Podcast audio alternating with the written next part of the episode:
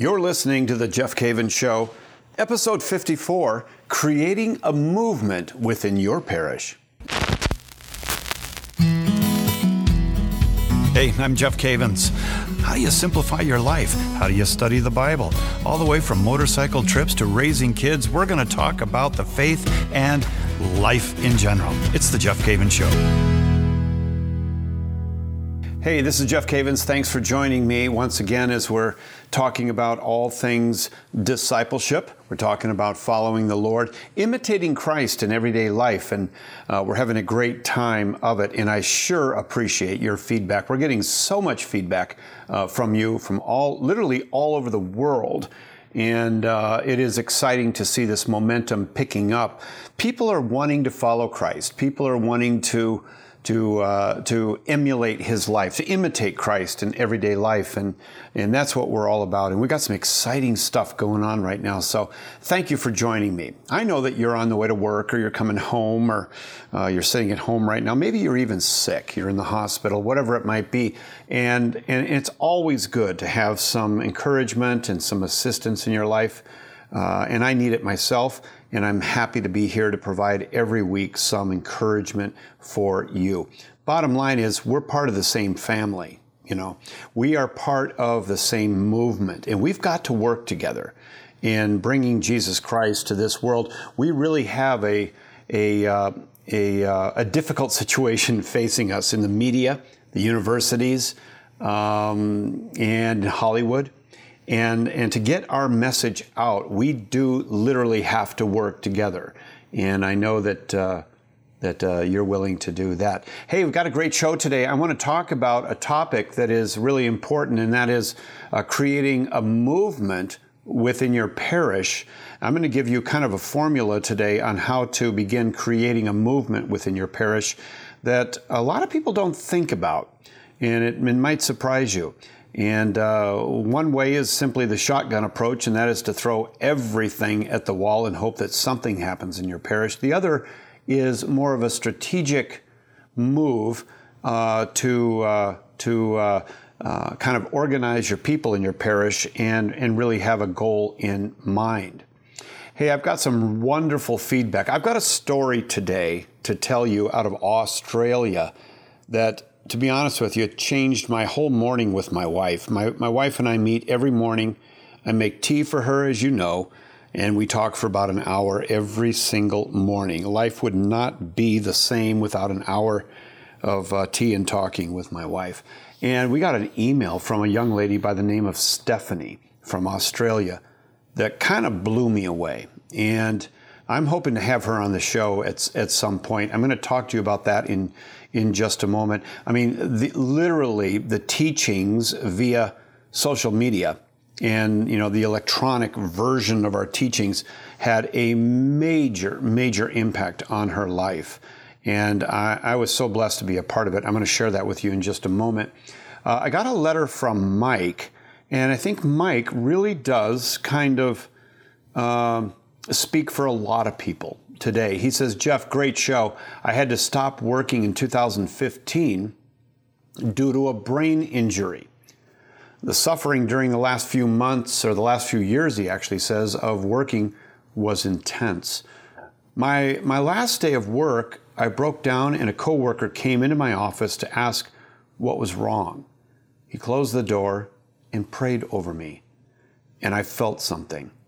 To make a long story short, uh, I unknowingly used many of the 15 ways uh, to deal with suffering that you spoke about on your podcast since then, and they do help. And that was one of the recent podcasts 15 Things to Do in the Midst of Suffering. He goes on and says, Since that day, I used the time off to read the Bible cover to cover.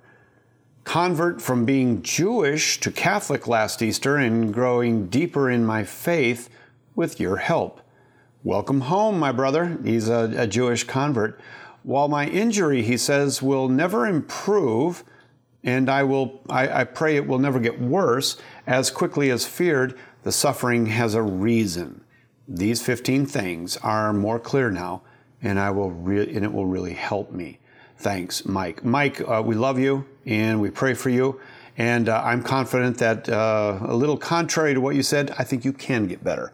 And there's always the hope, and there's always the, you know that optimistic spirit that God can heal you and God can make a difference in in your life. But I am so happy that you have found meaning in the midst of your suffering right now. You have found what many people do not find. It eludes them, and that is that your suffering joined to Christ has has salvific power, and you can apply it to loved ones. And I would say to you, Mike, and I would say to those uh, of you that are listening, if you've got loved ones, you've got children, grandchildren, nephews, nieces, you've got colleagues at work, the suffering that you go through can be joined with Jesus and it has salvific power to actually change their lives. In other words, you've got the power to walk in the same love that Jesus loved the world. And that is an amazing thing. On to this uh, another another story which uh, just knocked my wife and I uh, over at, at breakfast.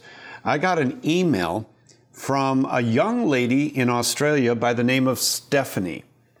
And uh, Stephanie writes me this letter, and she said, I can share it with you, so I'm going to share. I'm going to share it with you. But this is an outstanding story, and I'm going to put a picture of her and the car that she was driving that she speaks of in this story in the show notes, just to give you kind of a full a full view of what this young lady is talking about, okay? She says, My name is Stephanie, and I would like to tell you my story. She said, You unknowingly have an amazing role in it. I was listening to your talk on the hidden power of forgiveness on Sunday afternoon while driving to a retreat on the outskirts of Sydney, Australia. Forgiveness is something I have struggled with these last 18 months particularly when the people I was struggling to forgive aren't sorry. We've kind of all been there, haven't we? And, and don't even recognize what they have done. For many months, I have agonized over this burden. The retreat was about preparing for Lent and had a, had a pro life focus. She said, I put your talk on, and um, at least I, I, pretended to consider forgiveness if I was about to go on the retreat. She said, You spoke about Matthew chapter 18, and then the last words I heard were you praying for the grace to forgive. To forgive. Get this now, get this. Seconds later, I was taken out by a drunk driver who was speeding at 130 kilometers man. That's, that's 80 miles an hour in a 60 mile an hour zone. She said, My car swerved across traffic, hit the concrete barrier on the far side of the road, flipped, and landed on its roof. It is a miracle that none of the oncoming traffic hit me.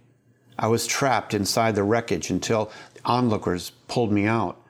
There was petrol and fluid leaking inside the car and glass everywhere. I walked away from the wreckage in shock with just a gay, a graze on, on my shoulder and some whiplash.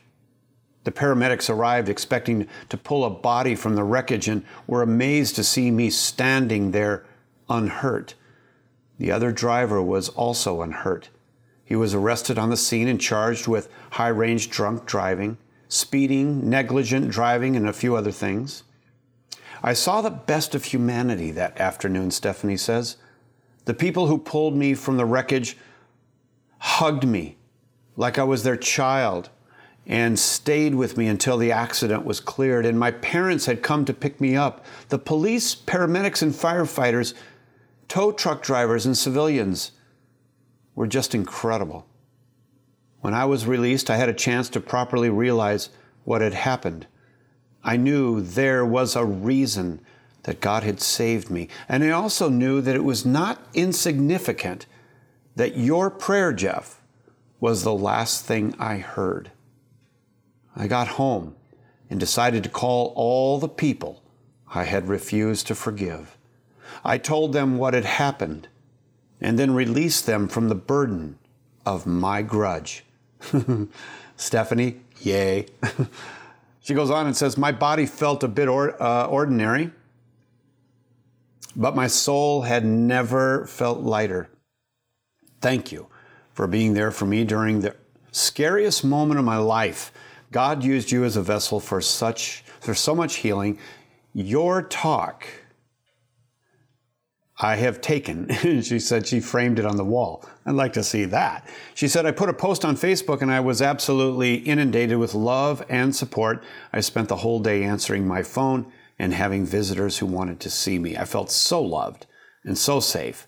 So is God. God is so great please feel free to share it any way you can. So, well, we did, we did, Stephanie. I love that story. You know that there, there is power in CDs. There's power in electronic media. There's power in podcasts when people can can listen to the gospel of Jesus Christ. And and literally on this one, Stephanie, you're telling me that that the last thing you heard was me praying for you to forgive, and you were taken out by a drunk driver and realized God saved your life. And the first thing you did was you went and you forgave those who you had a grudge with. Stephanie, you're an amazing young lady. And I want to tell everybody your story. I want to put the picture of you and your car on the show notes for people to see. My friends, if you've got a story like this, I'd love to hear it. You know, God is moving in incredible ways every single day. Every single day.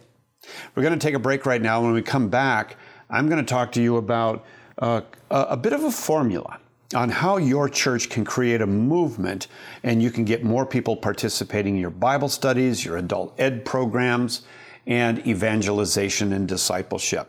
You're listening to The Jeff Cavins Show. The Great Adventure Catholic Bible Study Program is the most popular and acclaimed Catholic Bible study out there, and it has helped hundreds of thousands of people find new meaning in their lives. If you want to encounter the power of God's Word and better understand how your life fits into the story of salvation history, consider participating in a Great Adventure Bible study. To preview the first session of any TGA Bible study for free, create an online account at ascensionpress.com. Hey, thanks for coming back. We're um, we got a great show today. We just uh, before the break, we're talking about Stephanie from Australia and uh, her amazing story of God uh, getting her attention and forgiving people that she had a grudge against, and Mike, who has found himself in a real period of suffering, but but has discovered that there are 15 things to do in the midst of suffering that really do make a difference in his life. Hey, I'd like to talk to you about uh, how you can create a movement within your parish. Before I do that, let me just say this. If you got a question for me and you want me to talk about something in particular, um, I want to encourage you to email me, okay? And you can email me at, here's the address, the Jeff Cavins Show at ascensionpress.com. That's the, uh, it's, it's the Jeff Cavins Show at ascensionpress.com. And every week we've got so many wonderful things to talk about.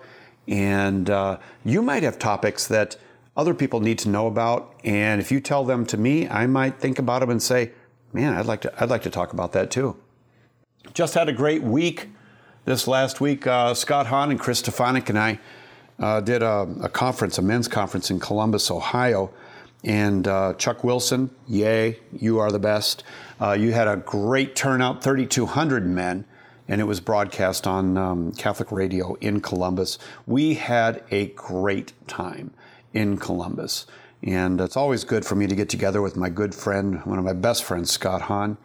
And uh, he, you know, he actually he's the godfather of my middle daughter, and uh, we're only ten days apart in age, and uh, he's older than me by 10 days. So I got to respect him. But uh, it was good to get together with him and uh, Chris Stefanick, my good friend, uh, out in Denver, soon to be in, uh, in uh, Steubenville. He's moving to Steubenville. But I want to talk to you about, about a, a creating a movement within your church. You know, there's, there's all kinds of programs out there about what to do to create momentum in your church and to build Bible studies and adult ed programs and uh, you know, confirmation programs and so forth. The truth of the matter is, is that programs and movements are, are facilitated by relationships. It isn't so much the program, to be honest with you. It's not the marketing and the advertising, but it is one on one relationships. Uh, as we speak right now, Billy Graham is lying in state in uh, North Carolina. I think it's North Carolina, and then he'll go to the the Capitol in Washington. And um, I'm a big fan of, of Billy Graham, to be honest with you. Uh, some of you might write in and say, "Oh, you're going back to your Protestant days." Well, get a life. no, Billy Graham is is an amazing man of God, and and he had he had such a simple message, you know, and he spoke to the people in such a simple way. And in fact, it's very similar to an earlier show I did on the cup of kerygma, the kerygma.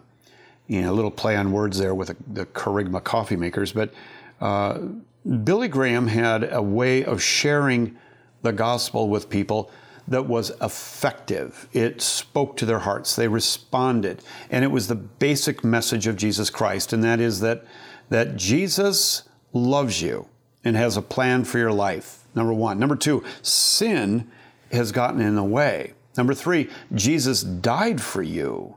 He died for your sins. Number four, you need to repent and receive the gospel.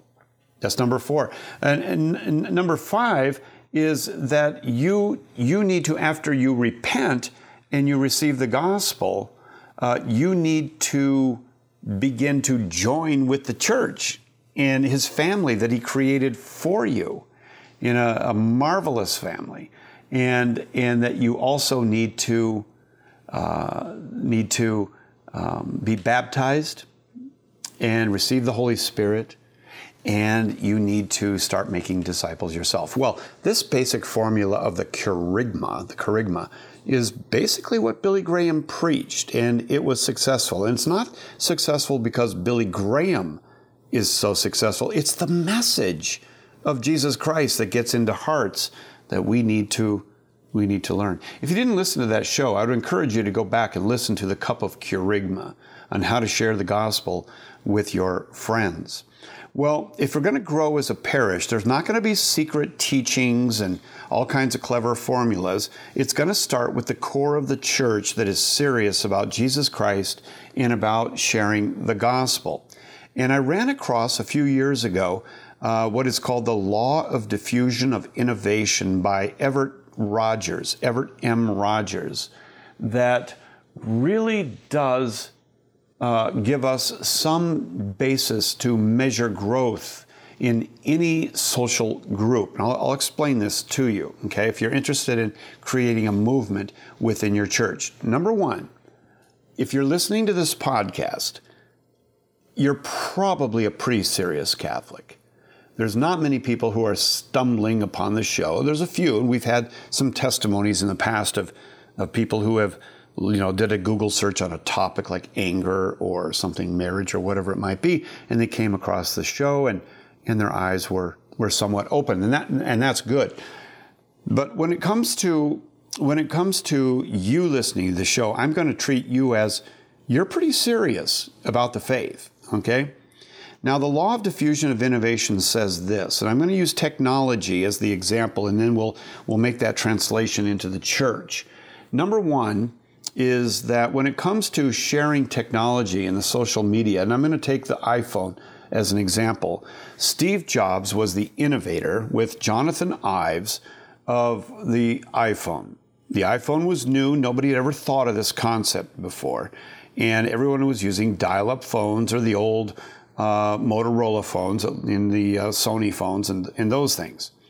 And so the law of diffusion of innovation says that there are 2.5% of the population that are innovators. Innovators. Now, Steve Jobs is an innovator. Jeff Bezos, an innovator with Amazon. Uh, Bill Gates with, with uh, Microsoft and, and so forth. We can identify the innovators in our society. They're different, they're creative, they innovate, and they are um, kind of artists. 2.5% innovators. You might be an innovator. You might not be an innovator.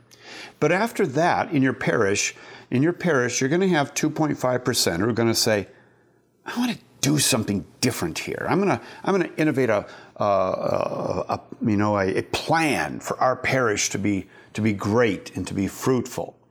And then after that, you have, according to Everett Rogers, you have 13.5% what he calls early adopters.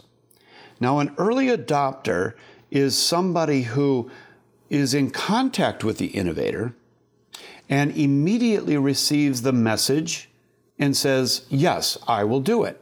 Okay? So, an example Steve Jobs came up with the iPhone.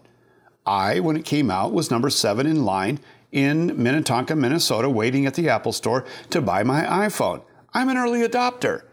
My sisters and my friends were out doing their normal thing with their, their, uh, their phones, but I wanted this. I was an early adopter. You didn't have to sell me. I'm in. I'm all in. Okay? So 13.5% are early adopters. And then the 13.5% of the early adopters are the ones that influence the 34% of early majority. In your parish, there are early adopters. You know who they are. You have an adult study, Bible timeline, whatever it is, they're there. You don't even have to sell them, they're there. But it's the early majority that we want to reach, and there's 34% there. They come after the early adopters. And then after the early majority, you have 34% late majority. They come a little bit later. They like their dial-up phone. They're not going to switch over to their smartphone, you know, yet. And then at the end, at the end, you have about 6% laggards. they're never going to get it. I mean, they're never going to come in. Okay? Now that's in technology. And so when the iPhone came out, the idea was well, you got the 2.5 innovators, 2.5% innovators, they're innovating the phone. Their goal is to influence the early adopters. That was me. And the early adopters are the ones that showed everybody else the iPhone or the iPad. And then they came on 34% early majority, 34% late majority. Now, converting this over to the church real quickly. Jesus is the great innovator, isn't he? He's the great innovator. The apostles were the early adopters. They got it. They bought in. They said, I'm all in. I'll die with you. I'll walk with you. I will live your life. And today, you and I, listening to this podcast, I would say the 13.5% were early adopters. We are early adopters. We bought in and we love it. We love it so much we watch EWTN. We listen to Catholic radio. We listen to CDs. We listen to podcasts. We read books. We're at every study. We are there. But we have to influence the 34% early majority. And so those 34% early majority will have an influence on the 34% late majority. And your parish can be reached. And so what I'm saying with this, this law of diffusion of innovation is this in your parish, if you're listening to this podcast, you're probably part of the early adopters. I want to encourage you to get together with early adopters in your parish that get it and start strategizing, strategizing on how you're going to reach the early majority in your parish. And you're not going to be able to do it with meta language and church language that they don't understand. You're going to have to change your language you're going to have to begin to appeal to the issues that are facing their life, the problems that they're facing. And any program that you bring into your church, whether it be a Bible study or a book club or whatever it is, you've got to attach that study and book club to the problems that they are facing. Your goal, my friend, is to reach the early majority in your parish. And from that point on, they're going to do the work of the kingdom. Now, I know this sounds like a simple little formula, and, and, and, it is in some ways, but it's a plan. And I have seen this work not only with the growth of the Great Adventure Bible studies and leadership training around the country, but I've also seen this at the local level in various parishes where the core of the parish is so dynamic, they are early adopters and they take it upon themselves to influence the rest of the church. Don't use the shotgun approach of blasting everything everywhere, hoping something sticks. It doesn't work. You got to have a plan and you got to begin to focus on people who need Jesus Christ. And that is what I have to share with you this week. I know it's a simple plan, but if you uh, begin to think about it and put it into practice in your parish, you're going to see some fruitfulness. Hey, I want you to know that I am praying for you this week, and uh, uh, every place I speak around the world, I think about you because I mention you. And I tell people about the podcast and the wonderful uh, followers that we have. And people come up to me at the table left and right and say, uh, Love the podcast. I listen to them on the way home from work. And I want you to know I'm very grateful and very, very thankful. And I also want you to know that it's not just me. We got a wonderful team at Ascension Press that helps with the podcast and, and produces it. Marisa is doing a great job, and uh, we, have got we've got just a, uh, an amazing uh, an amazing team, and uh, I'm, I'm, I'm blessed to be a part of it. Christina Stark has come on board, and she's she's been doing a great job as well.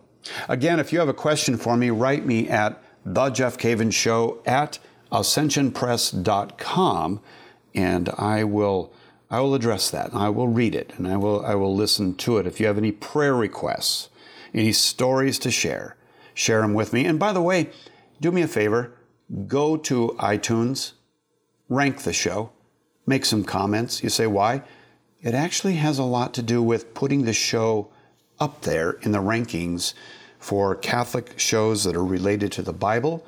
And when people start searching for answers, this show might come up uh, a little bit quicker than some of the shows you might not want to come up that aren't talking about the Lord. So you can partner with me in that. So God bless you. Let me close in prayer, and I'm going to pray for you right now that that that God would bless you in your work in your parish and that you as an early adopter will have an influence on your church. In the name of the Father and the Son and the Holy Spirit, Lord, I thank you for my friend who's listening right now, my brother, my sister, my, uh, my cohort in, in this kingdom uh, that you are, are presenting to us. Lord, I pray that you will help them to be fruitful in their parish and that you will give them uh, innovative ideas on how to reach the early majority in their parish and, and how to reach out with the gospel and the good news that will bring fruitfulness and joy to many. I ask you also, Lord, to bless all those who are listening right now and their family, their children, their mother and their father, and, and pray that you would give them wisdom uh, to live life to the fullest and, and that, that all of their work would be fruitful and would last for eternity. I thank you for this in Jesus' name. Amen. God bless you, my friend. I love you. And uh, I'm praying for you. Pray for me. See you next week.